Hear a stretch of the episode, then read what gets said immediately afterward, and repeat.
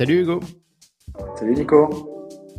Euh, Hugo, bah, je suis ravi de te recevoir euh, sur le podcast Comptoiria. Euh, trop sympa de t'avoir. Donc, Hugo, toi, ben, ben, on te connaît depuis un moment dans, la tech française avec Dream, avec ton projet aussi que tu avais fait sur le, Web 3 mmh précédemment. C'était, c'était comment déjà? C'était Gecko.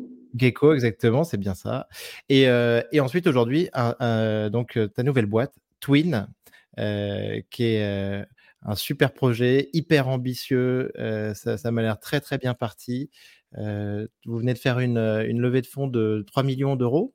donc, c'est un, très beau tour de table. Ça faisait quelques temps qu'on n'avait pas vu d'aussi belles opérations. enfin, bon, surtout, je trouve que c'est génial. on, euh, ravi que tu sois là.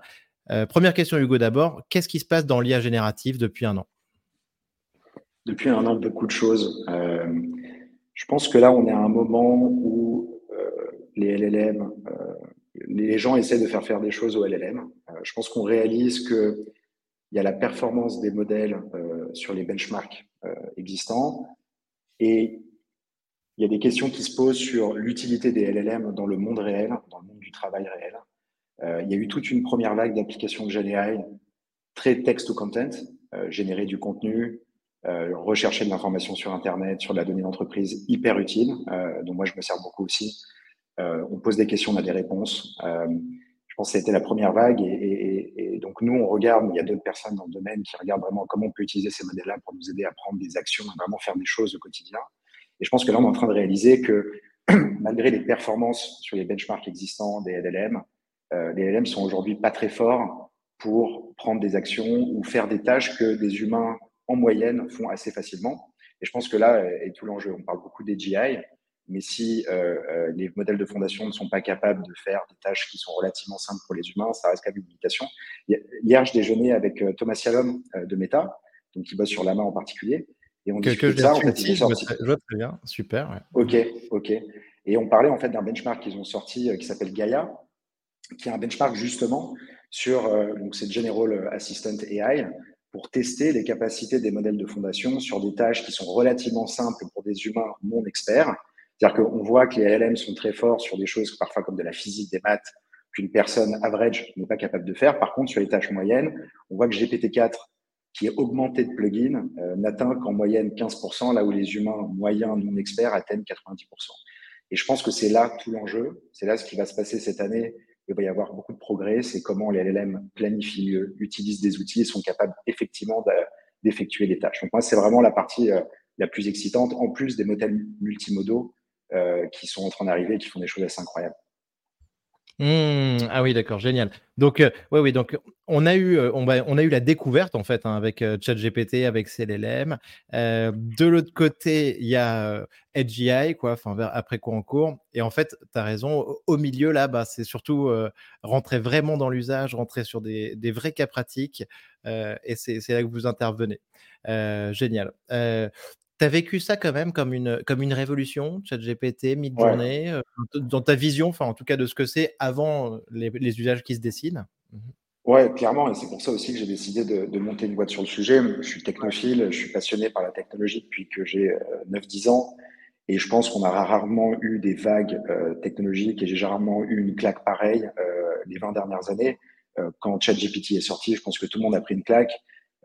La, la, faut, faut se rappeler de ce que de ce que c'était avant ChatGPT. Je pense qu'on s'habitue assez rapidement euh, aux nouvelles vagues technologiques, mais euh, être capable de d'avoir une intelligence à qui on peut poser tout un tas de questions et avoir des réponses qui en moyenne sont quand même plutôt très fortes sur tout un tas de sujets de manière extrêmement généraliste, c'est assez dingue.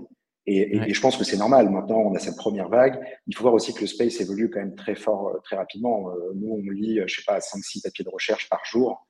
Il y a plein de techniques qui viennent s'ajouter. Moi, ce qui me surprend encore plus, après cette première claque, il y a eu un peu la première claque, après on se dit, OK, concrètement, c'est bon à quoi? C'est bon à rechercher du contenu, etc. On cherche l'utilité, mais en parallèle de ça, il faut voir qu'il y a quand même énormément de progrès très très vite. Il y a l'open source, et c'est moi ce qui me surprend énormément, c'est la, la rapidité avec laquelle ça évolue, les innovations qu'il y a, les nouvelles techniques qui sortent, et qui font qu'on qu'on va arriver, moi je pense, dans un futur euh, pas très lointain, à des choses qui vraiment impactent la, la, vie des gens, le quotidien des gens, leur travail, comme je pense aucune technologie n'a fait par le passé. Donc, donc clairement, pour moi, c'est une révolution.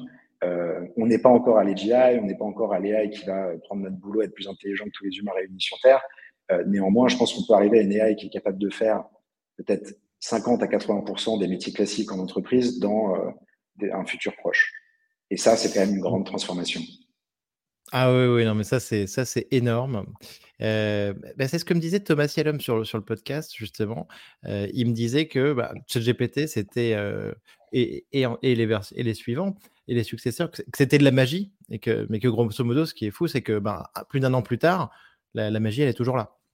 Et, et c'est vrai que moi, hier encore, tu vois, j'étais en train de de travailler sur des docs, une réponse à un appel d'offres sur un sujet un peu technique et tout ça, tu vois. Et, et encore, encore, je me disais, est-ce que ça peut vraiment me faire le truc? Est-ce que ça et, et, et, j'étais encore surpris de voir que, que, que ça réussissait à me faire une réponse qui était qui était top et que j'aurais même pas pu mmh. faire, que j'aurais vraiment pas pu faire tout seul. Euh, ok, trop bien. Toi, ce que tu utilises le plus au quotidien, Hugo, c'est c'est quoi comme outil d'IA générative? Bah, beaucoup de chat GPT au début pour euh, apprendre, de, apprendre de nouveaux concepts, euh, lire des papiers, notamment de recherche, sans avoir à les, à les traverser, mais de uploader le PDF, poser des questions. Beaucoup de recherche en ligne, moi je pense que c'est en train de tuer Google. Enfin, en fait, moi j'avais vu ce truc-là hein, sur Google, ça fait honnêtement, ça fait 5-6 ans que quand tu fais une recherche, la plupart des réponses que tu as, c'est des choses qui sont SEO-driven, tu tombes sur des blogs qui essaient de te vendre des trucs, et où finalement, tu n'as pas la réponse à ce que tu euh, poses comme question. ChatGPT l'a un peu montré. Je pense que la boîte qui a pris le sujet derrière Perplexity fait un travail assez incroyable. C'est hyper rapide. Système de follow-up questions. Donc, moi, c'est principalement ça que j'utilise euh, au quotidien. Ouais. Et, je partage complètement là-dessus. Euh, je pense qu'aujourd'hui, on peut commencer à parler de tuer Google, euh, Perplexity. Euh, on parlait ensemble juste avant là, de Arc Search aussi, qui est complètement bluffant. Mm-hmm. et, et, je pense et pour l'audience, c'est cette vision de dire, bah, en fait, c'est on prend le, browser, le, navigateur, on prend le search engine, on prend bah, le contenu d'Internet et on prend ensuite un LLM qui mmh organise la recherche et qui fait que ça brose, ça, navigue sur Internet pour nous. Grosso modo, mmh et je pense que ça aurait toujours dû être comme ça si Google ne nous avait pas balancé pendant 20 ans des liens à, la figure. Quoi, bah, en fait, bah, c'est exactement, en fait, c'est une question de modèle économique. C'est-à-dire que de base, le, travail de Google, c'est d'organiser l'information euh, d'Internet, euh, ce qui est une super mission. Après, la mmh question, c'est quel est le business model? Ils ont trouvé, trouvé probablement l'un des plus grandes cash machines de l'histoire euh, des 15 dernières années, à savoir la publicité. Et donc, en fait, après, c'est développer en plus des ads euh, tout le, tout le, on va dire tout l'internet du SEO, c'est-à-dire comment je remonte, comment je joue avec l'algorithme de Google pour remonter dans, les, dans la recherche. Donc, généralement, c'est des boîtes qui ont quelque chose à te vendre, qui vont faire du contenu sur la thématique que tu recherches. Mais concrètement, si tu parles des jobs to be done de l'utilisateur quand il fait une recherche en ligne, la plupart du temps, c'est il se pose des questions, il veut une réponse. Donc, pourquoi avoir à browser 50 euh, liens, passer au travers de plein de sites euh, versus avoir la réponse. Et je pense que c'est ce que Perplexity fait extrêmement bien. Et ça, c'est un, un, game changer. Ah ouais. Ah ouais game changer complet. Euh, bon, tu as raison, ça c'est essentiel. Euh, est-ce que, euh, est que selon toi, Hugo, ChatGPT passe le test de Turing? Ah, je, je... Alors, ça dépend sur la fait test de Turing. Je pense qu'il évolue un peu, mais euh, alors, je sais que j'avais vu une application il y a quelques mois où en fait, euh, il te donnait, en fait, soit il te matchait avec un humain, soit il te matchait avec la machine, euh, avec avec un chat GPT, avec une AI. Euh, moi, je trouve qu'on sent encore pas mal aujourd'hui dans le langage, dans les formulations. Euh, c'est assez fin, mais c'est comme une, une image générative générée par IA. On se rend compte que c'est pas exactement un humain, ça n'a pas le même type d'humour ou euh, ça fait un peu forcé, un peu caricatural par moment. Après, je ne sais pas honnêtement si c'est le test le plus relevant, entre guillemets. Pour nous, nous la question, c'est plus, euh, tu vois, est-ce que, est-ce que AI peut répliquer le travail d'un humain euh, end-to-end? Je pense qu'on s'en approche. Et je pense que ça a plus d'impact que le test de Turing euh, pour la société. Euh, mais le test de Turing, je pense pas qu'on l'ait atteint. Euh, je pense pas qu'on l'ait atteint. Non, non, mais ça me va très bien. La question, elle est justement, sans, être piège, en fait, je cherche à, voir aussi un peu ce que, ce que tout le monde en, pense. Et, euh, et, et, je suis tout à fait d'accord avec toi. Euh, je pense que euh, aujourd'hui, ben, il va certainement falloir trouver aussi un nouveau test qui soit plus, qui sera peut-être plus pertinent avant, on n'en avait pas besoin parce que la machine n'allait pas aussi loin, mais, mais on va se poser la question. donc, tout à fait d'accord. Par rapport à ce que tu disais juste avant, en effet, je pense que ces, LLM, Sam Altman vient de dire que grosso modo, bon, ben, selon lui, HDI était assez proche, mais qu'elle ne changerait pas l'intelligence artificielle générale, mais qu'elle ne changerait pas forcément le monde autant qu'on le pense. Parce que ben, on s'adapte, en fait, on se rend compte sur l'année là qu'on s'adapte assez vite à l'échelle humaine. Bon, déjà, il y a eu quand même une grande adoption avec 100 millions d'utilisateurs en deux mois, mais on s'adapte assez vite à ces, à, ces outils. D'ailleurs, moi, je suis toujours surpris parce que les, gens trouvent ça normal ou tu vois pas assez, ou, très souvent vont râler sur les capacités, alors que il y a un an, c'était de la science-fiction. Enfin, mais, mais, mais voilà. Et donc, on s'adapte assez vite. Donc, elle ne changerait pas forcément le monde tel autant qu'on le pense. Mmh mais par rapport à ce que tu viens de dire, je me dis quand même, alors, le, changer, pas changer le monde autant qu'on le pense, peut-être pas, mais le monde du travail, peut-être beaucoup plus, non, Hugo? Oui, je suis complètement d'accord. Je pense que l'AGI, c'est un concept au départ de, certains livres un peu futuristes. Euh, très proche de la science-fiction. On va avoir cette intelligence qu'on ne comprend pas trop, qu'on ne maîtrise pas, euh, qui va être plus intelligente que nous, qui va faire des choses qu'on ne comprend pas. Je pense que la, la réalité de l'AGI, ça va plutôt être en fait pas une AI, mais plein d'AI, plein de systèmes qui deviennent meilleurs euh, que les humains sur des tâches ou sur un scope très précis. L'AI, selon moi, alors on peut dire qu'il y a des formes de raisonnement, mais on ne peut pas du tout mettre ça à côté du raisonnement du, cerveau humain, par exemple. C'est une autre forme de raisonnement. Et je dirais qu'en fait, ce qui est en train de se passer, nous, on est en plein dedans, donc on le voit, c'est qu'en fait, on va, euh, l'AI va probablement faire aussi bien, et déjà, ça, c'est quelque chose, parce que c'est aussi bien, mais pour moins cher, beaucoup moins cher qu'un humain, euh, beaucoup de jobs, beaucoup de tâches dans les métiers. Je pense qu'il y a une distinction entre les tâches et les métiers. C'est-à-dire que je pense que les métiers vont évoluer. Si on prend les tâches que les gens font aujourd'hui, elles seront probablement prises en grande partie pour des gens qui travaillent derrière un ordinateur, euh, dans des fonctions euh, euh, marketing, de vente, ops, euh, admin, même de product management, euh, même de code, vont être automatisés en grande partie. Et je pense que ce qui va se passer, alors déjà tout le monde est conscient. Moi, ce qui me frappe énormément, c'est quand tu discutes avec des boîtes de taille intermédiaire ou de grande, ou de, de grande taille, des C-level, ils ont tous en priorité sur l'année euh, d'intégrer la GenAI dans leur process. Ils ont déjà fait ce travail de, OK, concrètement, qu'est-ce qu'on fait aujourd'hui? Qu'est-ce que l'AI peut nous permettre d'automatiser, etc. Ils sont très, tous très excités par ça en réalité. Donc, je pense qu'en fait, on intègre ça quand même assez bien. On voit ce que ça peut donner et puis on s'y prépare. Néanmoins, je pense que la vraie, c'est comme dans toute vague technologique, c'est-à-dire qu'il y a des gens qui vont être capables de bien l'adopter. Donc, je te prends un exemple, un, un commercial qui va automatiser 80% de son job. Bah, il y en a certains qui vont, en gros, il va y avoir de nouvelles façons de travailler. Donc, euh, tu vas manager, en fait, designer, manager des agents, les aider à les entraîner. Euh, donc, plus une fonction de management qu'une fonction d'exécution. Tu as des gens qui mmh. vont opérer les agents, qui vont les tester. Euh, et puis, tu as des gens qui vont être un peu in between. Et, et, ça, pour le coup, je pense que c'est ça qui peut être le plus, le plus embêtant. Et c'est pour ça que les réflexions sur, euh, sur le revenu universel et aussi sur la formation, c'est-à-dire euh, qu'est-ce que, qu'est-ce que la personne fait demain, est importante. Après, ce que tu vois aussi, c'est que je pense que si, si le coût de l'intelligence baisse énormément, bah, on aura plus de, on aura, les économies se porteront mieux, euh, on aura plus d'opportunités, il y aura plus d'innovation. Euh, tu vois, in fine, c'est quelque chose qui grandit plutôt qu'un truc qui annule des choses. Mais tu ne faut pas oublier que dans les catégories de personnes, tu as des, des gens qui vont l'adopter plutôt bien, plutôt moins bien, et pour ceux qui l'adoptent plutôt moins bien, il va, falloir penser à ça. Euh, je, suis totalement aligné avec, euh, avec ta vision, Hugo. Je pense que ça va nous apporter énormément de choses au niveau de la productivité, de la création de richesse, euh, qu'en effet. Euh, mais par contre, tu as raison, il faut faire hyper attention à, faire progresser un maximum de personnes, à laisser un minimum de personnes à l'écart. Même si les gens sont, sont libres d'adopter ces outils, mais ils vont être tellement transformatifs que ça va être compliqué de vivre dans une société où tu en as qui utilisent ces outils et d'autres non. Quoi. Mm. Exactement. Et moi, je le vois sur une échelle beaucoup moins violente, mais euh, on va dire mes parents, avec tout. Enfin, moi, j'ai grandi avec un ordinateur, avec Internet, euh, donc euh, je maîtrise extrêmement bien ça. Eux, mes parents, ils ont mis des années avant d'utiliser un ordinateur. Et tu vois qu'il y a plein de choses auxquelles ils passent à côté parce que tu as un effort pour rentrer dedans qui est quand même significatif. Et bah, ces gens-là ont probablement moins d'opportunités dans le monde du travail. et il faut pas les laisser, enfin, faut pas se dire que bon, c'est une technologie, tout le monde l'utiliser, donc les gens vont naturellement le faire je pense qu'il y a quand même un effort collectif de euh, faut prendre voilà faut prendre soin des gens parce qu'après ça pose des problèmes dans les sociétés on a pu le voir en France et on voit dans d'autres pays quoi donc, c'est un sujet qui est sérieux. Après, ce qui est hyper cool, c'est que pour le coup, ça va aider les boîtes, notamment les SMBs, dans un contexte macroéconomique qui n'est pas facile, d'être beaucoup plus productives, beaucoup plus efficaces, beaucoup plus compétitives.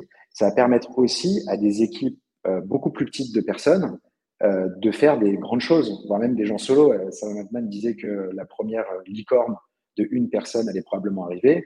Ça, on y croit pas mal. Euh, donc, ouais, ça va être, ça va être intéressant, mais on, démultiplie les possibilités. Euh, là où un, individu peut s'arrêter de temps en temps parce qu'il lui manquait certaines compétences, aujourd'hui, euh, comme l'information avec Google, euh, l'information est devenue accessible en un clic, avec, avec les LLM, la compétence devient accessible en, en un prompt et on peut aller beaucoup plus loin. et donc, en effet, énorme besoin de formation, on est là pour ça. Donc, et, et, surtout maintenant, Hugo, il faut absolument que tu nous présentes Twin. Ouais, bah écoute, j'ai comment bah, donc vas-y, alors euh, genèse du projet, je veux savoir qui est ton associé aussi et tu nous présentes surtout ce que ça fait. Alors la genèse du projet, donc j'ai commencé à bosser sur Twin il y a 7-8 mois, euh, après la sortie de ChatGPT qui m'a mis une claque, euh, je m'en suis beaucoup servi. j'ai justement vu que là, il y avait une première vague d'applications sur le texte au content, tu poses une question, tu as une réponse extrêmement rapidement, extrêmement précise. moi, je me suis intéressé à comment on peut utiliser les modèles du dessous pour développer des systèmes euh, auxquels tu peux déléguer des tâches euh, de ton quotidien, de travail, et qu'ils soient capables de manière autonome ou semi-autonome de les exécuter de A à Z en utilisant tes outils. J'ai ressenti assez rapidement une frustration où tu réfléchis avec ChatGPT, donne une réponse, et une fois que tu as la réponse, tu dois quand même faire des trucs. Tu dois envoyer un mail, tu dois faire un Excel, tu dois faire une présentation, et le, le, le passage à l'action euh, n'était pas là euh, quand, quand, on a commencé à travailler.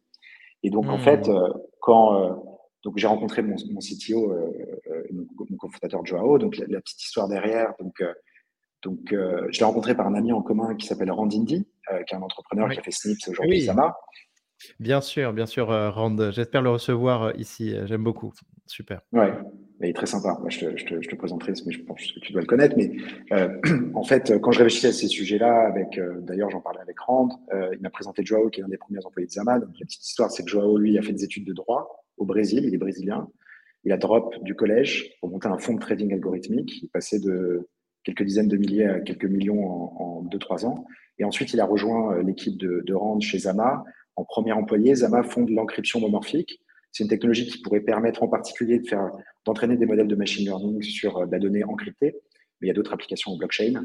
Et euh, Joao était l'un des premiers ingénieurs là-bas. Euh, ensuite, il, il, est parti de Zama. Il a monté une boîte qui a été rachetée. Moi, quand je l'ai rencontré, il hésitait entre rejoindre Gemini et monter une startup en AI. Et on a assez flashé ensemble euh, sur tout un tas de sujets. On a décidé de bosser là-dessus. Et donc, on s'est mis sur le sujet des. Euh, en fait, c'est le sujet de ce qu'on appelle les agents autonomes. Quand on a Exactement. démarré. ouais, en, fait, vous avez, vous avez des. Alors, je vois, et je vois très bien. Hein, et donc, Zama, c'était un super projet. Euh, nous, on s'est rencontrés aussi un petit peu autour de la blockchain et tout ça. Et donc, Zama, c'est euh, incroyable ce qu'ils font parce que c'est hyper compliqué, hyper complexe, mais ils arrivent là, à débloquer des choses qui sont mmh. extraordinaires au niveau de, de la sécurité, de la privacy. Et, et, par rapport à ce que tu dis, oui, c'est euh, bah, il y a 7-8 mois et tout ça. En fait, les agents, c'est aussi la grande mode post-auto GPT quoi, qui avait fait le buzz un petit peu et qui était Exactement. un peu, qui, qui, était un peu, finalement, qui, on n'était pas allé, euh, ça nous a tous étonnés un petit peu, je pense. Euh, c'est pas allé jusqu'où on voulait, et en fait, après, il y a eu les agents pour euh, bâtir la suite, quoi. Ouais, bah c'est ça, hein, c'est que en fait, euh, tu as eu les premières expérimentations AutoGPT, BPHI, ce genre de choses, qui en gros prennent des LLM, pour partir d'un objectif euh, au niveau humain, euh, une tâche, qui est utiliser le LM pour venir avec un plan d'action pour exécuter cet objectif-là, et de manière autonome, prendre chacune de ces actions et exécuter des tâches dans des outils, sur Internet, etc. Et donc, nous, évidemment, on a joué avec tout ça au début, on a implémenté des papiers de recherche, on a testé ces, ces repos GitHub, et assez vite, on s'est rendu compte que ces systèmes-là manquaient beaucoup de fiabilité. Ça marchait de l'ordre de 10-15% du temps. Le reste, ça prenait des mauvaises décisions, ça partait dans de mauvaises directions. Et en fait, ce qu'on a compris derrière, c'est que pourquoi ça ne marche pas? Parce que les LLM, les modèles de fondation, ne sont pas bons sur de la planification. La planification, mmh. c'est ce que fait un humain quand il est en face d'un problème ou d'un objectif euh, et qui vient avec un plan d'action euh, à exécuter pour résoudre le problème ou atteindre l'objectif. Et on, on, essaie de comprendre pourquoi. Donc, il y a une partie des gens qui disent, bon, bah, on va scaler l'intelligence des, des, foundation models très fort et à un moment, les LLM vont figure out, vont comprendre, trouver comment planifier. Nous, ce qu'on s'est dit, c'est de manière beaucoup plus pragmatique, en fait, les modèles sont pas bons sur la planification parce qu'ils n'ont pas été entraînés sur cette donnée-là. C'est-à-dire que euh, les, LLM genre GPT ont été entraînés sur, par exemple, Reddit ou Quora ou Wikipédia. Personne sur ces forums-là va dire j'ai essayé de vendre X à un client ou j'ai essayé de faire de onboarder un employé dans ma boîte ou de recruter tel profil et donc j'ai fait étape 1, étape 2, étape 3. Voilà pourquoi j'ai fait ces étapes-là et voilà les étapes que j'ai faites. Donc comme il n'a pas lu cette information-là, il n'est pas bon. Et donc euh, c'est un peu il y a eu une vague euh, agent autonome. Après, et est retombé parce qu'on s'est rendu compte que ça marchait pas bien et nous, on s'est intéressé à ce problème-là. Très, très intéressant. En fait, ce que tu dis aussi, c'est qu'il y a plein d'informations qui sont aussi propres à l'entreprise euh, et à leur, les, cas d'entreprise hein, sur les, ventes, le produit, euh, operating euh, sales, marketing. En fait, ces données-là, enfin, et très peu de données d'entraînement disponibles et publiques à ces sujets. Quoi. Mmh. Concrètement, comment les gens, en fait, le, le système qu'on a, qu'on a développé, donc je te passe un peu les détails, mais grosso modo, euh, on a eu cette idée de se dire comment on génère cette donnée de planification, comment on trouve de la donnée là-dessus. Euh, OpenAI a réalisé un modèle qui est GPT-4 Vision Turbo, qui est le modèle multimodal, donc il y a la compréhension du texte, du code et des images. Et on s'est dit, OK, est-ce qu'on peut utiliser ce genre de modèle-là pour nous shadow sur notre ordinateur, c'est-à-dire vraiment voir concrètement ce qu'on fait euh, pour apprendre de nous et être capable ensuite de refaire des tâches similaires en contrôlant notre ordinateur, en contrôlant notre navigateur. Euh, Génial. C'est l'idée simple, en pratique c'est un peu plus compliqué, mais c'était l'idée de base. Quoi. Voilà. Génial. Non, mais là, tu touches à la vision, à la multimodalité. Euh, ah oui, non, mais je pense que c'est déterminant pour le, succès de, Twin. Euh, Twin, je, rappelle donc la, le motto, la, catchphrase, parce que je, l'adore, Hugo, je l'avais dit. Never do the same thing twice. Franchement, ça, c'est trop fort. Ouais, ben, merci. Euh, en fait, ce qu'on a réalisé, l'insight, c'est-à-dire l'idée de base quand on a démarré le projet, euh, donc moi j'ai monté plusieurs boîtes, Joao aussi. Euh, moi j'ai beaucoup multitasqué sur, j'ai fait un peu de sales, un peu de marketing, de produits, de finance, ops, etc. Et en fait, tu te rends compte que dans la plupart des jobs de knowledge worker, tu as finalement les tâches que tu fais au quotidien, c'est une forme de répétition de ce que tu as fait avant. Les tâches purement originales, purement créatives, il y en a, et elles sont importantes, et c'est là où l'humain devrait se concentrer mais tu fais quand même beaucoup de choses qui sont des répétitions et beaucoup de, ce qu'on appelle de micromanagement de ton ordinateur. Tu vas prendre une information dans un mail ou un truc dans un call pour ensuite faire une présentation, faire un document. Et donc, en fait, notre idée, c'est de dire, OK, euh, prenons toutes ces tâches euh, répétitives, time-consuming, que les gens n'ont pas envie de faire, mais sont obligés de faire aujourd'hui, et essayons de développer un système qui est capable de les automatiser ultra simplement, de manière fiable, en langage naturel, un peu comme déléguer la tâche à un stagiaire. Un stagiaire intelligent, tu dis voilà comment je fais, refais la même chose, il peut venir te voir s'il a des questions, mais te, débarrasse d'une partie de tes tâches.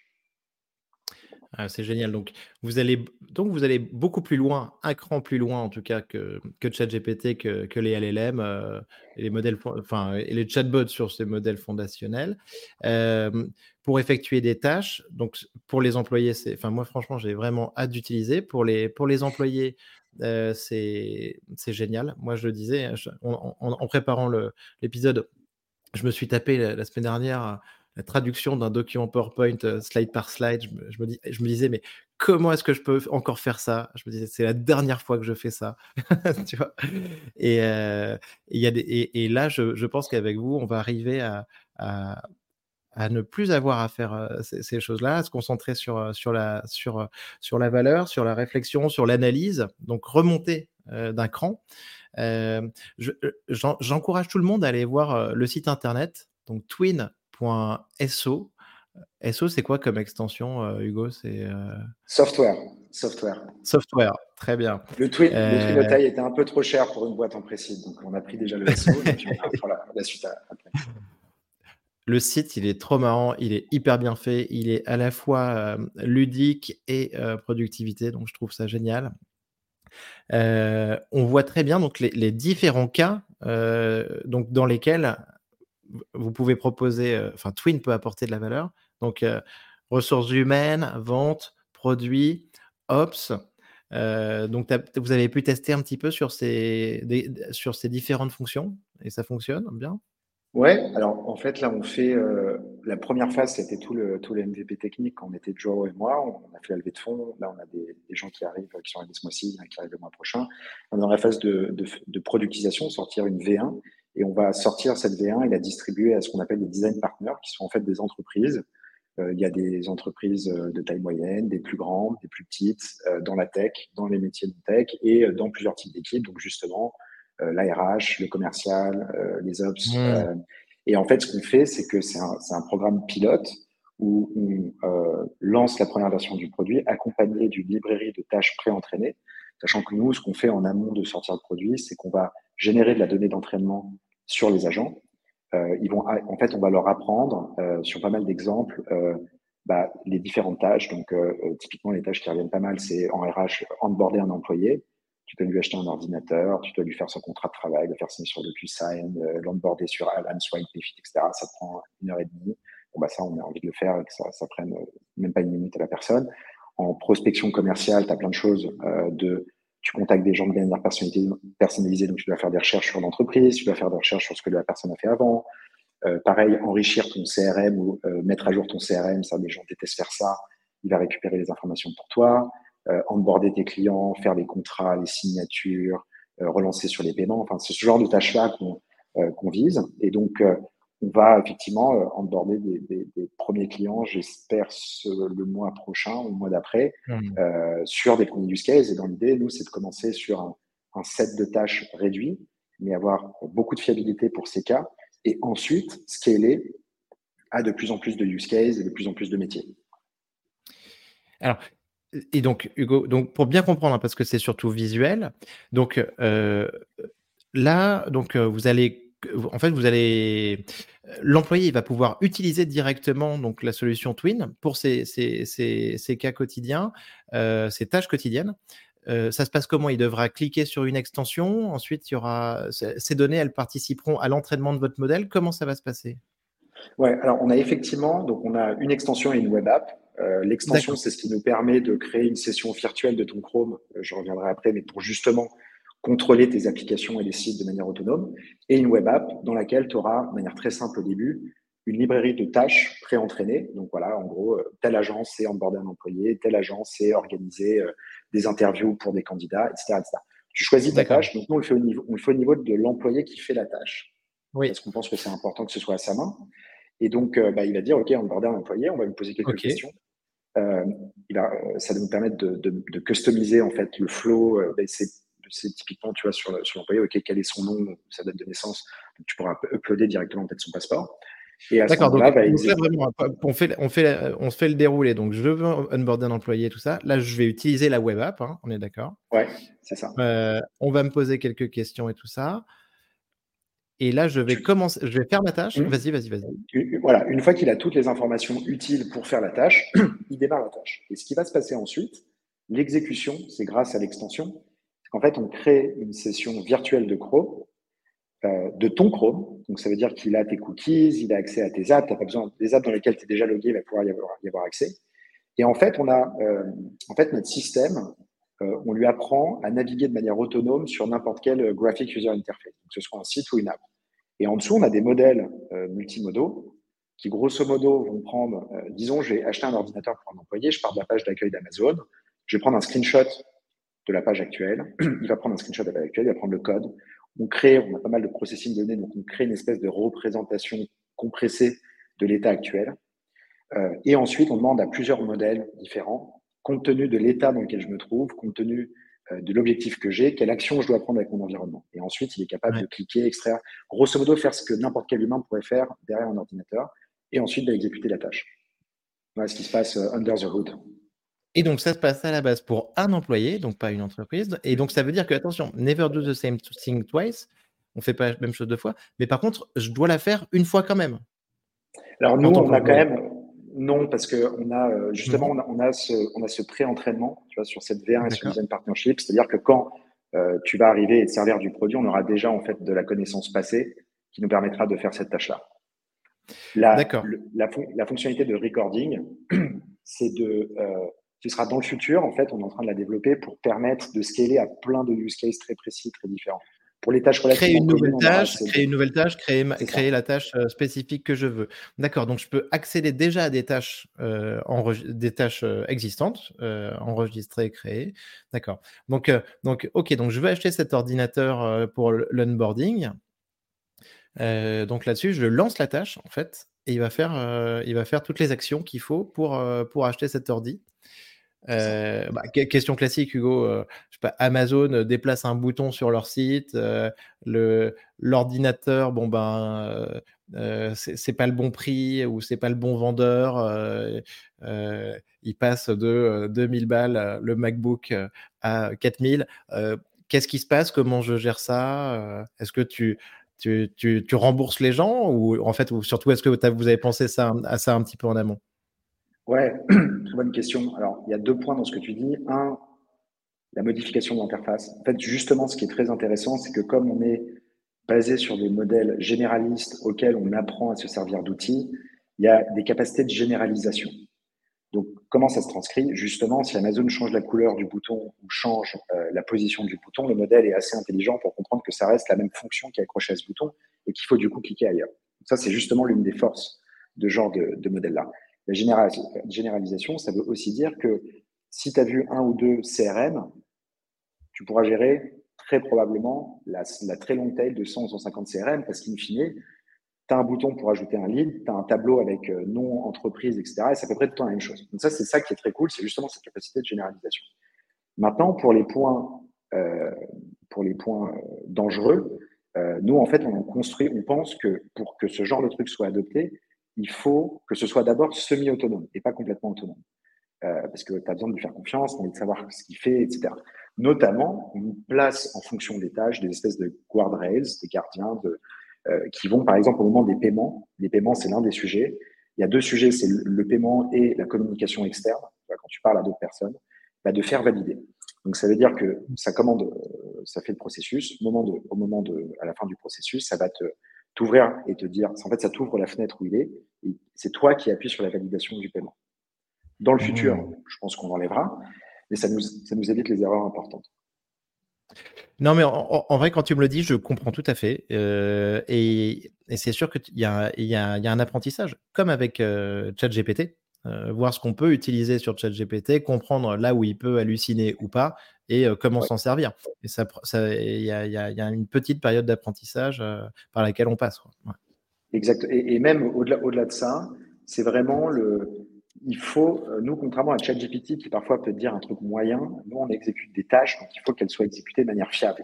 Et donc il faut que l'utilisateur nous fasse confiance. Si ça se plante une fois, deux fois, la troisième fois il s'en servira pas.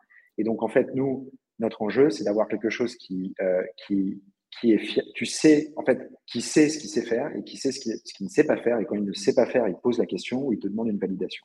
Et nous, on pense qu'en termes d'UX euh, utilisateur, c'est beaucoup mieux que d'essayer de faire un truc complètement autonome qui parfois va se planter, ce qui fait que toi, tu lui feras pas confiance, donc tu t'en serviras pas. On préfère, tu prends une tâche qui prend une heure, pop-up et demander 30 secondes à l'utilisateur ou 10 secondes à l'utilisateur pour valider un truc et lui économiser 59 euh, minutes plutôt que d'essayer de lui économiser l'heure, mais parfois en faisant des erreurs. C'est un peu la, vision qu'on a du truc. Non, non, mais c'est trop bien.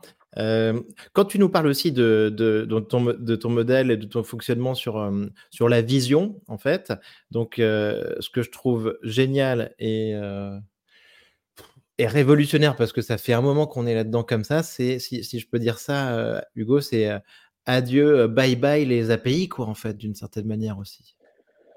Exactement. C'est-à-dire que, alors je sais pas bye bye, parce qu'en fait les API restent quand même euh, performantes pour, certains types de tâches. En, en, revanche, nous, nous euh, tu vois, tu as, eu toute une vague d'automation euh, software euh, les dernières années, type Zapier, etc., qui font beaucoup d'automatisation par les API, et je pense que ça, ça a pas mal d'intérêt pour, pour, pour, des usages at scale, etc. En revanche, comme nous, on passe pas par les API, euh, ça a plusieurs avantages c'est qu'on peut faire tout ce qu'un humain peut faire sur son navigateur, donc c'est-à-dire, et demain sur le browser, parce qu'on va développer aussi des choses qui sont au niveau du desktop. Euh, mais voilà, concrètement, tu n'es pas limité parce que l'API function te permet de faire.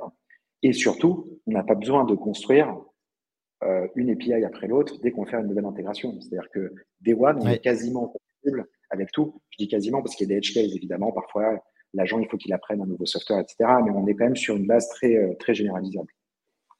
Ouais. Ah non, non, mais franchement, c'est trop cool. Moi, j'ai trop envie de, de, tester. Je vais rejoindre la liste d'attente euh, et j'espère que tu me feras, que tu nous ouvriras ça bientôt euh, pour, les, pour les auditeurs de, de Comptoiria. Euh, Hugo, tu, m'as parlé aussi donc d'un concept que je trouve très intéressant, qui est, on, moi donc je fais de la formation sur, sur l'IA et, je passe quand même un bon moment à chaque fois, tu vois, à essayer d'expliquer ce que c'est que prédire le mot suivant. Euh, pour expliquer en fait le fonctionnement d'un LLM, d'un large language model, de, de, de ChatGPT à, mon audience. Et, tu vois, sans aller dans la technique, en fait, euh, c'est quand même le fonctionnement euh, probabiliste et c'est prédire le mot suivant et sur chaque inférence, inférence après inférence. Et une fois que tu as compris ça, euh, je pense que pour le, pour le, public euh, euh, apprenant, c'est, ça permet de comprendre, d'avoir, d'avoir une base et un truc auquel se référer. Vous, vous êtes sur Predict the Next Action. Et est-ce qu'on peut parler de ça un petit peu et de l'idée du large action model dont on parle un petit peu en ce moment? Ouais. Depuis le rapide. ouais, c'est ça. Large action model, c'est comme ça qu'on, qu'on marquait, marketait Rabbit, qui est un, euh, un peu dans la vague de ces outils hardware qui va, euh, pour essayer de mettre de l'IA un peu euh, constamment un peu partout, qui va recorder ce que tu fais et qui est un nouveau device avec lequel tu vas pouvoir interagir pour effectivement prendre des actions. Truc, génial, hein. énorme, succès du CIS. Je pense qu'il y en a peut-être eu plusieurs dizaines de milliers vendus. Moi, moi je, l'ai commandé. Donc peut-être que dans quelques temps, on, verra apparaître sur le marché donc des, des machins orange. Quoi. Enfin, voilà. j'ai commandé Rabbit, j'ai commandé Human, j'ai un peu tout commandé. parfait, parfait. Très bien. Euh, et, non, effectivement, en fait, nous, ce, ce, sur quoi on bosse, c'est le Next Action Prediction. Euh, je me rappelle quand on faisait notre premier slide deck pour expliquer à des investisseurs ce qu'on faisait, euh, c'était vraiment de dire, on, construit le last mile de l'AI. C'est-à-dire, on lui donne des mains et on l'apprend à se servir des outils. Et parce que si tu as juste une tête mais pas de bras, tu n'es pas capable de faire grand-chose. C'est un peu ça l'idée de, fondatrice de ce qu'on fait.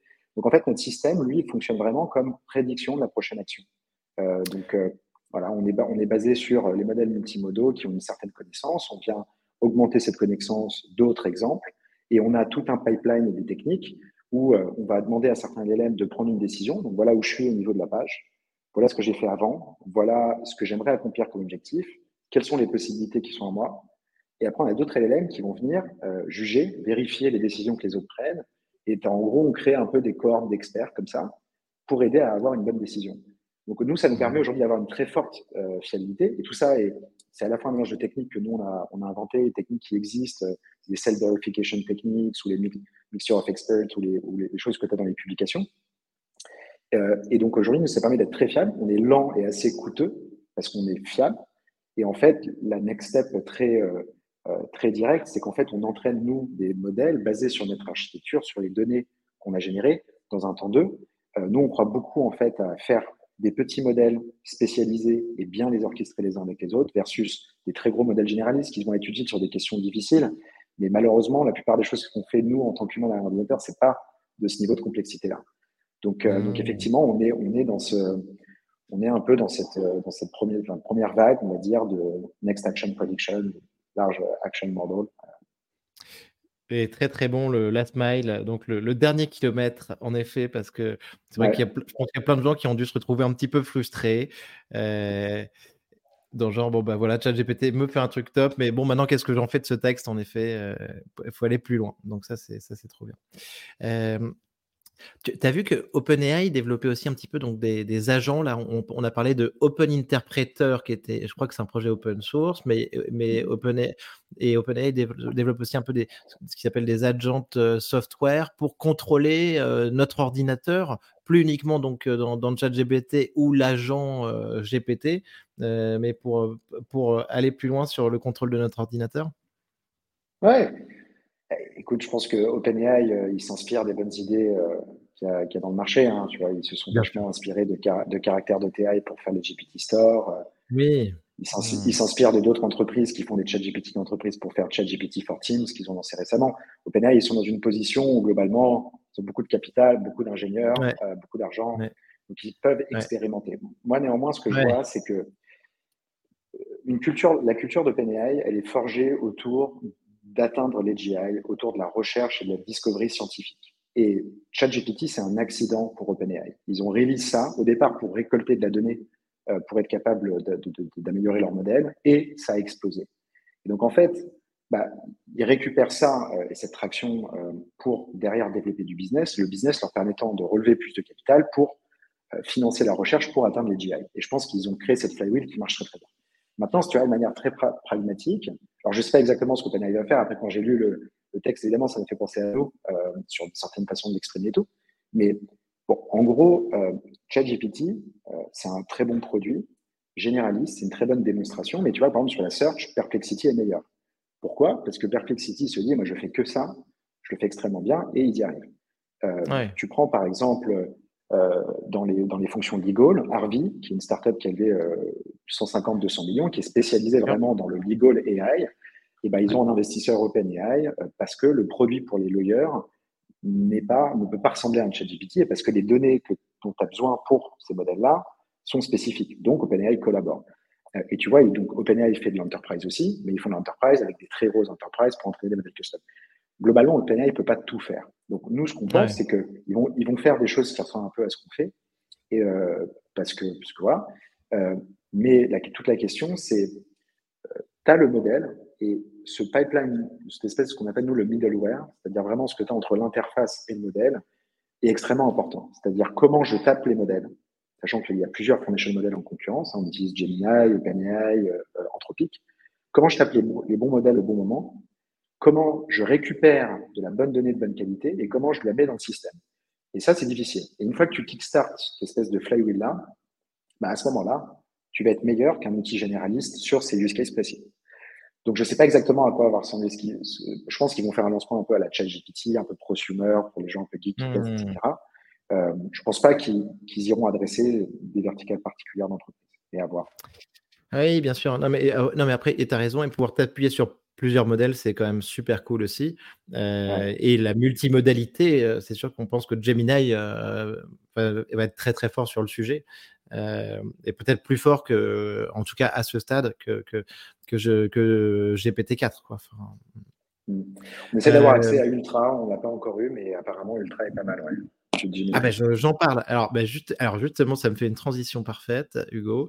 Euh, j'en parle parce que j'ai pas accès non plus. Et, mais je voulais juste parler de ta levée de fonds, euh, mais surtout en fait des investisseurs, parce que c'est un peu l'écosystème euh, de la tech et de l'IA français, française qu'on connaît. Et, quand je regarde ça sur ton site, ça m'intéresse beaucoup. Et, et, notamment quand tu me parles de Ultra, moi il y a notamment Mehdi, Mehdi que, que je connais bien, que, que je pense qu'il va venir bientôt dans, sur ce podcast ça fait plusieurs jours que je le tanne et que je lui dis, dit, euh, mais attends, mais je comprends pas euh, pourquoi on n'a pas accès à Ultra en France. Euh, et il me dit, bon bah ça, arrive et tout ça. Et, donc il y a Mehdi, donc qui est head of product chez, Google DeepMind, mais donc aussi bah, il y a Motiventure avec Nicolas Essayan, donc que je connais très bien. Clément Delang, Thomas donc de Gingface, donc ça c'est top. Romain, oui, le Head of Product de OpenAI, c'est ça qui était. Head, of Developer. Head of Developer, ouais, ouais. Et effectivement, qui avait monté euh, une boîte avec hmm. Tariq. Ouais, super. Euh, après, ce qui est très intéressant, bah, c'est, je vois Rodolphe Sadé, mais parce que donc CMA, CGM, très actif aussi maintenant dans, dans l'IA, notamment avec Séverine, avec Séverine Grégoire, et, et aussi ben, depuis l'investissement dans QTI, donc sur l'open science, on attend beaucoup de choses. Charles Gorintin, euh, Alan, euh, bon, Thibaut on connaît. Philippe Corot de Miracle, on sait qu'il s'intéresse beaucoup au sujet. Et après, bah, Rand, on en a parlé. Euh, Yann de. comment ça s'appelait Captain, Captain, chauffeur privé. Captain, chauffeur privé, merci Hugo. Yes, très bien. Ouais, ouais, donc un super, un super tour d'investisseurs et, et, tout ce, ce monde de l'IA. BetaWorks aussi, qui sont, que je connaissais moins, mais qui sont, qui sont top, oui. Alors, ils sont, ils sont un peu moins mainstream, BetaWorks. Ils sont très connus de, de l'écosystème tech américain. Euh, ils sont euh, un peu les pionniers de la tech sur East Coast, donc euh, ils sont à New York, montés par John Borswick. ils ont fait beaucoup d'investissements early, très successful sur la première vague tech web à l'époque. ils ont été pas trop mal sur, sur les high, notamment ils ont été pré-seed, seed, de Clément et de Gingface à l'époque où c'était encore un, bot conversationnel. Et d'ailleurs, en fait, Clément avait participé à un programme de. Chaque année, ils font une espèce de startup programme pendant trois mois à New York avec 8-9 boîtes. Clément était au programme de peut-être 2015-2016, c'est là où il a monté en fait le Gingface. On a été pris à ce mmh. programme-là, en espérant qu'on a la même trajectoire euh, cette année. Donc cette année, c'est sur les AI agents justement, et ils sont très à la pointe, euh, très à la pointe du sujet. Et euh, c'était l'un des investisseurs que j'ai rencontré parce qu'on voulait faire principalement un tour d'Angel. Alors on a eu des fonds, mais c'est plutôt des fonds d'Angel. Donc Factorial, en fait, c'est un fonds d'Angel de Clem de langue monté en partenariat avec, Factorial. Motier, c'est mmh. un, peu un méga Angel français et BetaWorks. Euh, et, et, quand on les a rencontrés, en fait, c'était l'investisseur qu'on a rencontré qui avait le plus de, d'hypothèses et d'insights et d'idées sur les agents, où est-ce que ça va aller, sur les angles techniques. On était hyper impressionné. Donc, très content d'avoir, euh, d'avoir tous ces gens-là avec nous. Ah, mais c'est top. Euh. Et, et, Motier, donc Nicolas, je lui parlais lundi. Donc, moi, j'étais en, cours à l'ESCP avec lui. c'est un, ah un, bon copain. Et c'est vrai que, et c'est vrai que quelle activité je crois qu'ils ont bah. peut-être fait mais 18 deals sur l'IA en 2023. Euh, et donc, c'est sûr que ça leur donne un, recul, une vision extraordinaire sur le marché. Quoi. Clairement. Et, Nico, euh, Nicolas, j'ai rencontré quand il a démarré du coup euh, l'investissement en deux ans de temps. Ils ont pris, ils ont dans tous les, tous les, toutes les jolies boîtes, sites précis en France, ils font un super job avec les entrepreneurs. Ah, donc, et il devait venir sur le podcast, on, va en reparler, donc ça, ça va être top. mais, mais ce que je vois aussi plus intéressant sur cette levée aussi, Hugo, même si c'est cool, ça nous permet de parler du paysage français, mais ce qui est intéressant aussi, c'est qu'il y a quand même pas mal de, de boîtes, de startups, de scale-up qui, j'imagine, donc pour toi, peuvent être super intéressantes pour, le, pour tester, construire ton produit. Quoi. Exactement. En fait, on a un peu un mix de Amérique-France, à peu près 50-50, même s'il y a beaucoup de Français, il y en a quand même pas mal qui sont aux États-Unis. On a des gens de l'AI, vraiment des, des, gens super qui, qui, nous apportent leur, leur expertise là-dessus. Et puis des gens qui sont plus de la tech classique, qui ont très bien réussi, qui ont fait des très, très belles boîtes, qui sont à la tête de très belles boîtes ou opérateurs de très belles boîtes, qui sont évidemment en fait des, des pour une grosse partie de ces boîtes-là, des, gens avec lesquels on parle pour ce, pilote, ce premier pilote. Alors nous, on ne va pas pouvoir prendre beaucoup de boîtes au début. On a, pas, on a un peu plus de demandes que ce qu'on va pouvoir fournir, euh, parce qu'on est, en train de recruter. voilà, donc ça prend un peu de temps. Mais clairement, c'est super parce que quand tu parles, euh, quand tu parles à toutes ces scale-up là, ou même des plus grosses boîtes, hein, enterprise, euh, il n'y a pas besoin d'expliquer l'importance de la GenAI, à quel point ça va être transformateur. Euh, ils le savent, ils ont déjà des idées de comment faire. Et euh, effectivement, il y, a, il y, a, un peu un trou dans le, le space pour l'instant sur la partie automation action. Et donc là, on a mmh. réussi à, à s'y mettre et, et c'est cool. Ah, génial. Euh, Hugo, maintenant, je voudrais qu'on parle deux secondes de ta vision un peu de l'impact de l'IA sur le travail. On en a déjà parlé un petit peu, mais ce que tu vois, c'est donc une transformation du monde du travail, en tout cas dans, dans le tertiaire, euh, où on va libérer pas mal de temps sur, sur des tâches qui vont être automatisées par des outils, comme Tweet. Ouais, moi je suis pas expert des, autres domaines. Ce, cet expert-là, ce, domaine-là, c'est celui qu'on regarde plus nous, vraiment au quotidien avec Twin. Hein. Euh, donc je pense que euh, tu as effectivement, en fait, nous on fait vraiment une analyse hein, métier par métier, industrie par industrie, euh, des tâches, comment elles sont faites au quotidien, et voir en fait ce qui est potentiellement automatisable par nous aujourd'hui et peut-être demain. Alors, il y a un potentiel, il y a encore beaucoup d'exécutions techniques pour que ce soit fiable, at scale, que ça fonctionne chez les gens, mais quand tu regardes la plupart des fonctions, tu, te rends compte que peut-être 40 à 50 euh, du temps passé aujourd'hui derrière un ordinateur peut être complètement automatisé dans l'année. Euh, il y, a des, enjeux techniques qui, qui, restent euh, sur la scalabilité, sur le coût, sur la rapidité, sur être sûr de moins faire d'erreurs, etc. Mais on sent que c'est déjà là et peut-être plus dans les années qui viennent. Euh, en gros, moi, ce que je vois derrière, c'est que euh, tu as des grosses boîtes qui ont plein de gens, qui font des métiers que les gens eux-mêmes n'aiment pas trop faire, euh, pour lesquels ils sont pas très bien payés. Euh, et donc ça, c'est une première catégorie, mais dans des, entreprises un peu plus larges, un peu plus classiques. Tu as les boîtes intermédiaires qui sont pas financées par les VC, et je pense qu'il va y en avoir de plus en plus, parce que ça va plus être le free, free money comme les dix dernières années, qui, euh, elles, ont besoin d'être pour une fois profitables, tu vois. Donc, euh, il faut qu'on business fonctionne, sinon je mets la clé sous la porte. Donc, pouvoir faire plus avec moins de ressources humaines, c'est intéressant. À l'échelle de, l'employé et de l'individu, il y a aussi un truc quand même qu'il faut pas oublier, c'est que il y a eu beaucoup de burn-out quoi, les dix dernières années. de passer beaucoup de temps derrière son ordinateur, à faire plein de tâches. Combien de pourcents de ces tâches-là sont vraiment intéressantes pour la personne? Pas 100%, clairement. Donc en fait, tu as plein d'aspects si tu regardes vraiment au niveau du système. Et puis, comme je te disais, des, petites boîtes, c'est-à-dire une équipe de une, deux, trois personnes pourra faire encore plus de choses parce que si en gros, avec Twin, tu automatises 90% du back-office de ta boîte, avec Perplexity, tu fais tes recherches, avec euh, Midjourney, tu fais ton design, avec euh, euh Poolside, bientôt, tu fais euh, le développement de ton app. Bon, à la fin, tu as juste une idée sur un petit segment de population, tu peux faire entrer peut-être 50 cas par mois, peut-être 2, 3, et ça peut peut-être scaler. Quoi. Donc en fait, il y a, y a, plein d'aspects au niveau du système Maintenant, je pense qu'il y, a des réflexions un peu au cas par cas, en fonction des métiers, en fonction de ce que les boîtes prévoient de faire. Et je pense que ça va être l'un des, l'un des enjeux des boîtes, quoi, de, d'accompagner, euh, là-dedans. Oui, non, non, mais tu as raison. Et pour, pour, apporter plus de confort, plus de sérénité euh, aux employés, euh, tu as, raison de parler du burn-out. Euh, et ce que je te souhaite aussi, c'est que euh, le fameux exemple dont on parle un petit peu là de la first, euh, la première billion dollar compagnie par one person, par une personne tout seul, espérons que, que, que cette personne-là utilisera Twin, utilisera... Dans, utilisera Twin. Et alors là, je pense que pour toi, ce sera gagné pour ce tu, sais, pour la, niveau, niveau, niveau promo. Mais tu sais, pour la petite anecdote sur, notre, la, sur le premier slide de notre présentation tout, tout, tout, tout début, c'était avant, c'était pas tout à fait la même idée qu'aujourd'hui. On avait ça, on avait Enabling the First Person Unicorn. Bon, les gens rigolaient un peu, maintenant que Samuel Pan l'a dit, c'est, ça passe un peu mieux, mais ouais, on s'était dit ça. Ah, trop bien.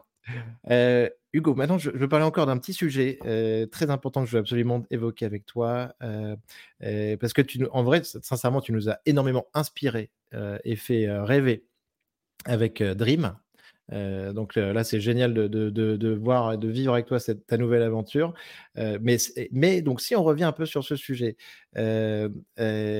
comment récemment, alors par exemple, il y a, y a une, y a, on a vu passer un truc. Je t'ai envoyé un tweet. Donc, il y a, y a des gens qui ont, qui ont sorti avec, avec un LLM possibilité de contrôler, de contrôler nos rêves lucides. Euh, donc c'était Prophetic AI en fait. Euh, qui s'est lancé et qui te permet d'avoir des, des, rêves lucides et de les contrôler. Euh, on en a parlé deux secondes. Tu me disais que tu les connaissais.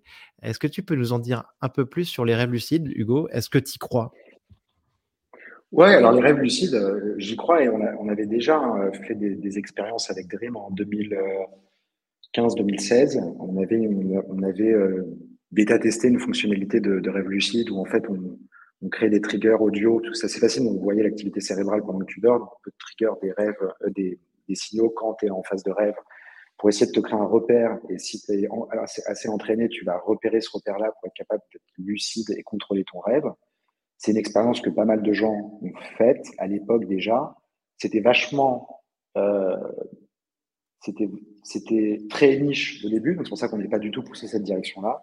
Moi, j'ai vu les chiffres de, de prophétiques euh, qui sont énormes sur la waitlist. Euh, beaucoup de gens intéressés. Je pense qu'on est dans un autre, on est dans, on est dans un autre niveau de maturité du, du marché, mais clairement, ça fonctionne. Après, la question qui, euh, qui se pose, c'est quels sont les bienfaits, les bénéfices. Euh, et ça, la science n'est pas encore complètement euh, en accord là-dessus. Après, j'ai pas lu tous les derniers papiers de recherche sur le sujet, mais ce qui est sûr, c'est que je pense que ça peut être une expérience cool, quoi.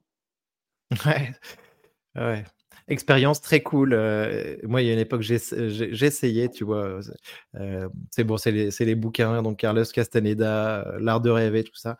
mais c'est sûr que là, franchement, quand on imagine ça, que les Transformers peuvent te permettre de, de contrôler tes rêves lucides et d'aller plus loin là-dedans, on se dit, moi, sincèrement, quand j'ai vu ça, je me suis dit, waouh, c'est dingue. Ouais. Après, après c'est voilà, je pense, je pense que les Transformers, c'est vraiment une architecture euh, incroyable mmh euh, que, que tu peux mettre sur pas mal de datasets et pas mal de use cases différents. pas mal de choses qui se fait en, scientific discovery, euh, de la recherche sur les molécules, qui est assez dingue aussi. Ça, je pense qu'on va entendre parler dans, dans les années qui viennent. J'ai vu des, des, projets de bosser là-dessus et c'est assez incroyable. cette technologie de base, on n'est probablement pas proche d'avoir atteint les limites. Néanmoins, il y a quand même tu vois, Yann Lequin explique quand même que tu as euh, Moi, je suis pas un expert comme, comme ces gens-là, mais je lis les choses et tu as quand même probablement aussi d'autres architectures intéressantes pour essayer d'arriver à des, à des, machines qui résonnent comme les humains. donc, ce qui est sûr, c'est que, étant donné, étant donné le spotlight qu'il y a eu sur l'intelligence artificielle grâce aux Transformers, étant donné la quantité de capital qui a été investi, euh, fort à parier que dans les années à venir, on fasse encore d'autres belles découvertes. Ouais, il va en sortir, il va en sortir quelque chose, c'est sûr. Euh, après, tu vois, euh, et alors maintenant, donc après, on a d'autres, on aurait d'autres sujets, Mamba, tout ça, enfin d'autres architectures. mais je veux parler aussi d'un autre sujet encore avec toi, c'est forcément d'actualité, Neuralink Vision Pro. Comment est-ce que tu as vu ces, sorties là récemment euh, tu, trouves ça, tu trouves ça cool? Enfin, c'est deux, devices différents, on va dire, hein, euh, pas aussi invasifs l'un que l'autre. Euh, qu'est-ce que tu en as pensé? Alors, Vision Pro, bah moi, bon, après, je suis un, je suis un peu un fan d'Apple, donc évidemment que j'ai envie d'aller l'acheter. je pense que je vais m'en prendre un quand je vais aller aux États-Unis. Ouais. Évidemment, évidemment, le form factor est assez bulky. Alors nous, les form factors d'objets que tu mets sur la tête, on les a beaucoup, beaucoup travaillé à l'époque de Dream. Et je pense, d'un point de vue de quelqu'un qui a fait ce genre de device, c'est quand même plutôt réussi. Euh, il faut voir le poids, parce que le problème, c'est dès que tu mets du poids sur la tête, c'est bien confortable, donc il faut le tester. Euh, là, tu es vraiment dans une V1, tu vois, ils réfléchissent pour l'instant vraiment à rajouter des layers 2D sur de la 3D. Euh, mais ne serait-ce que ça, honnêtement, moi, je trouve ça cool. Hein. Enfin, tu vas pouvoir mater ton film sur un écran géant dans ton canapé, c'est déjà cool. Euh, ou dans l'avion. Tu as des choses, ouais, ou dans l'avion. Euh, des. Moi, j'ai commencé le piano il y a deux ans. Euh, tu as des applications sur le piano où vraiment, en fait, il détecte les touches de ton clavier et il peut te faire, en fait, des cours. Ça aussi, j'ai très envie d'essayer. C'est évident qu'on on va, dans, on va dans cette direction-là. C'est une V1, les développeurs vont, vont builder dessus. Moi, je suis. j'ai hâte. Sachant qu'en plus, c'est de la réalité mixte. Euh, donc c'est vraiment, tu peux être en full virtual reality, mais moi ce que je trouve le plus intéressant, c'est l'augmented reality ou la mixed reality, où tu vas pouvoir augmenter ton espace et le form factor va réduire dans les années qui viennent. Je pense que pour certains types d'applications, entertainment, même productivité, travail, tu as envie d'être un peu dans ta bulle, tu as tes écrans, tu travailles, je pense que c'est hyper cool. Donc ça, alors après, évidemment, quand tu vois les euh, certains posts sur Twitter, ça fait très Black Mirror, tu vois le gars qui sort des chiottes et qui va dans sa Tesla et qui se met en pilote autonome et qui fait ça. C'est un peu, un peu bizarre. Euh, mais franchement, franchement, on a vu, euh, on a été servi niveau exemple. Hein. Ouais, mais, en même temps, euh, quelqu'un avec un téléphone à l'époque grand comme ça qui se le met à côté de la tête, avait l'air aussi un, peu con, tu vois. les gens sont assez vite au truc. Mais tu vois, tu n'as pas du tout le même backlash que tu avais eu à l'époque sur les Google Glass. Je ne sais pas si tu te rappelles. Bien sûr. Google, tu as eu un backlash exceptionnel dans San Francisco et Silicon Valley. Ils ont est le projet. Donc ça montre quand même que les gens sont one step further euh, sur l'adoption de ce genre de choses. Ouais, ouais, tout à fait, tu as raison. Euh, Sergey Brin passait pour un, taré, ils avaient, ils avaient killé, ça avait été très compliqué. Ça y est, et je pense qu'on on a, on a évolué aussi, il y a plus d'attentes sur, euh, sur le produit. si jamais j'ai un, on a un auditeur qui veut m'en ramener un des États-Unis de, Vision Pro, moi, je, en tout cas, je, je passe la commande. et, et way you go? Et, et Neuralink, alors? Ah, ouais, donc, premier, implant, premier implant donc, euh, sur un être humain, euh, il y a deux semaines. Ouais, honnêtement, c'est assez exceptionnel. Nous, euh, on regardait beaucoup Neuralink à l'époque de Dream. Moi, j'ai toujours eu un, j'ai toujours eu un peu de, de distance. moi, ça me fait peur de m'implanter quelque chose dans la tête et de potentiellement perdre mon raisonnement. si on commence à hybrider ça avec de l'intelligence externe, donc moi, j'ai toujours eu un peu ce, recul-là. Maintenant, d'un point de vue pur engineering et achievement, c'est assez exceptionnel ce qu'ils ont fait. Euh, ils ont essayé de faire ce que des plein de laboratoires euh, dans le monde ont essayé de faire ces, dernières décennies et n'ont pas réussi en termes des, capteurs qu'ils utilisent et le niveau de, résolution qu'ils ont. Euh, et en fait, ils ont suivi une approche très simple, enfin très simple, qu'on sait qui fonctionne. C'est-à-dire qu'au lieu d'avoir un peu des équipes de recherche qui regardent ces sujets-là dans des laboratoires séparés un peu partout dans le monde avec un peu de funding, euh, ils ont tout rassemblé dans une même équipe. Euh, ils ont même euh, ceux qui créent le robot qui implante la puce, les capteurs, le machine learning, et ont réussi à faire ce que d'autres n'avaient pas réussi à faire, avec évidemment le capital qu'il faut.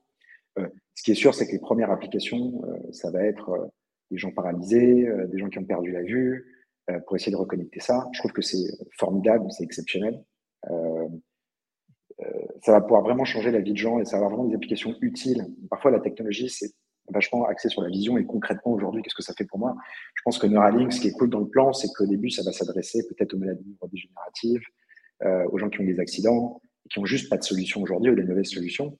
Maintenant, entre ça et euh, la télépathie, euh, la connexion sur Internet, je ne sais pas honnêtement techniquement ce qu'il est possible de faire. Euh, la télépathie serait très cool. J'aimerais beaucoup faire de la télépathie. Je pense que ce qui, ce qui manque, euh, et c'est bon, plus science-fiction, hein, mais je pense que ce qui manque aux gens, c'est savoir se, savoir se parler. Je pense que c'est un des gros problèmes du monde. Euh, pourquoi il y a des, beaucoup de guerres et beaucoup de gens qui s'insultent sur la réseaux sociaux toute la journée, parce que les gens ne se comprennent pas. Euh, la télépathie, ce serait assez dingue là-dessus. Tu vois Être dans la tête de Nico. Et puis tu verrais ce qui fait de la peine aux autres, ou ce que les gens aiment bien entendre. Peut-être que du coup, tu serais moins, moins, tu vois, moins arrogant, Bien sûr. Bien sûr, écoute, améliorer la, la, communication, euh, la facilité, euh, dans ma tête, dans la tienne, euh, celle de nos auditeurs, ou permettre à, à mmh. Biden de, de, de, se rappeler avec Poutine, et, ou, même surtout de se, se rappeler, se rappeler que le président de la République n'est pas Mitterrand, mais, mais bien Emmanuel Macron. ah ouais, ouais, clairement. C'était pas mal toutes ces affaires, ces, ces, sujets Biden, mais, mais en tout cas, ça, ça va certainement des, très belles applications euh, pour, euh, les, personnes âgées aussi. Euh, on, a vu aussi des applications potentielles. En ce moment, il y a des trucs qui sortent aussi sur, pour Parkinson, notamment, pour éviter les, tremblements. donc, super. Hugo, ta timeline pour AGI est super intelligence, si tu en as une. Bah non, j'en ai pas, parce que je trouve que la super intelligence, c'est un concept qui est un peu mal défini. Par contre, bon, encore une fois, la, la, timeline euh, sur à quel moment des systèmes AI vont être capables de faire au moins aussi bien que des humains au quotidien dans leur travail. Euh, ça, c'est ce qu'on, final, c'est ce qu'on appelle, pour moi, c'est un peu la définition AGI, tu vois. Ou, bah, sur laquelle on, s'est recentré. Enfin, tu vois, pour moi, il y a, il y a six, euh, depuis six mois, un an, on savait pas trop ce que c'était pour moi, c'est aujourd'hui, c'est un peu dans la bouche de Sam Altman, OpenAI et tout ça, c'est de dire ouais, qu'il faut aussi bien que l'humain moyen sur une activité de travail, de job dans le tertiaire, les services. Quoi. Enfin, tu vois. Bah, ça, ça, je pense que c'est dans les 5 ans. Ouais. Bah, peut-être, pas, tous les, pas tous les jobs, mais si tu prends en gros la, la, la, la, moyenne, on va dire, je pense que c'est, atteignable dans les 5 ans. C'est quand même ça une, une révolution de dingue. Euh, mmh. Ça va quand même changer beaucoup de choses au niveau sociétal. Enfin, tu te parlais aussi tout à l'heure hein, du euh, revenu universel minimum. Euh, mais, mais, mais, mais, attention, c'est pas on va remplacer, il faut, faut, pas le voir comme on va remplacer 50% des jobs dans 5 ans. C'est plus mmh. les tâches que les gens font aujourd'hui pour leur job. Une grosse partie de ça va changer dans les 5 ans pour faire autre chose. Et tu vois, c'est ça, je pense que les, ce que les gens voient, c'est pas en mode d'un coup, il y a une intelligence qui arrive et qui va prendre le job de 50% des gens sur Terre. C'est plus qu'il va y avoir euh, dans ces 50% des gens qui travaillent à un ordinateur, une grosse partie des tâches qu'il faut aujourd'hui qui ne feront plus et ils en feront d'autres, des nouvelles ou différemment. Euh, euh, je suis tout à fait d'accord et tu as raison de le souligner. et c'est on va faire plus de tâches, on va aller beaucoup plus loin, création de plein de nouveaux, nouvelles tâches en plus, euh, et, beaucoup plus de production de productivité. Tu en parlais tout à l'heure aussi, ça peut être quand même un, énorme relais de croissance pour l'économie. Hein. Je pense que ça, ça, peut nous conduire même à une forme un peu d'hégémonie dans, dans, les années qui viennent. Euh, ça peut être un énorme booster. Mmh. Ok, super Hugo. Euh, dernière question, ton film, livre de science-fiction que tu nous recommandes?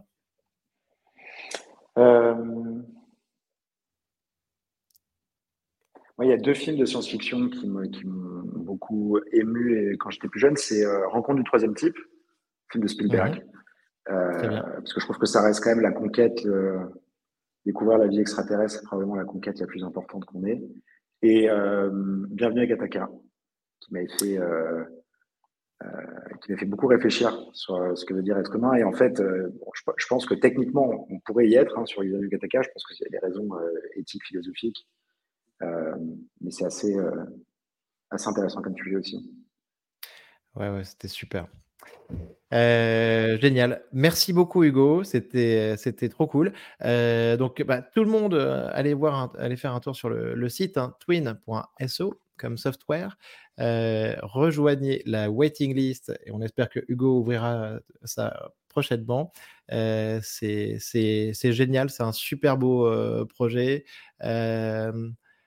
Franchement, ça, ça, donne vraiment envie et, et, on va être très content de déléguer plein de tâches à la machine et à notre, à notre jumeau virtuel, notre, notre twin, qui va nous permettre de ne pas refaire les choses deux fois. Merci beaucoup, Nico, pour l'invitation. Merci, Hugo. Merci beaucoup et à très bientôt. Ciao. Bravo, vous avez écouté cet épisode de Comptoiria jusqu'au bout. Pour me soutenir, merci de le partager à deux amis ou de le relayer sur les réseaux sociaux et de le noter 5 étoiles avec un commentaire sur Spotify ou Apple Podcast. Pour finir, si vous voulez échanger sur l'IA générative et ses applications, contactez-moi directement sur LinkedIn ou venez simplement au meet-up mensuel Comptoiria. À bientôt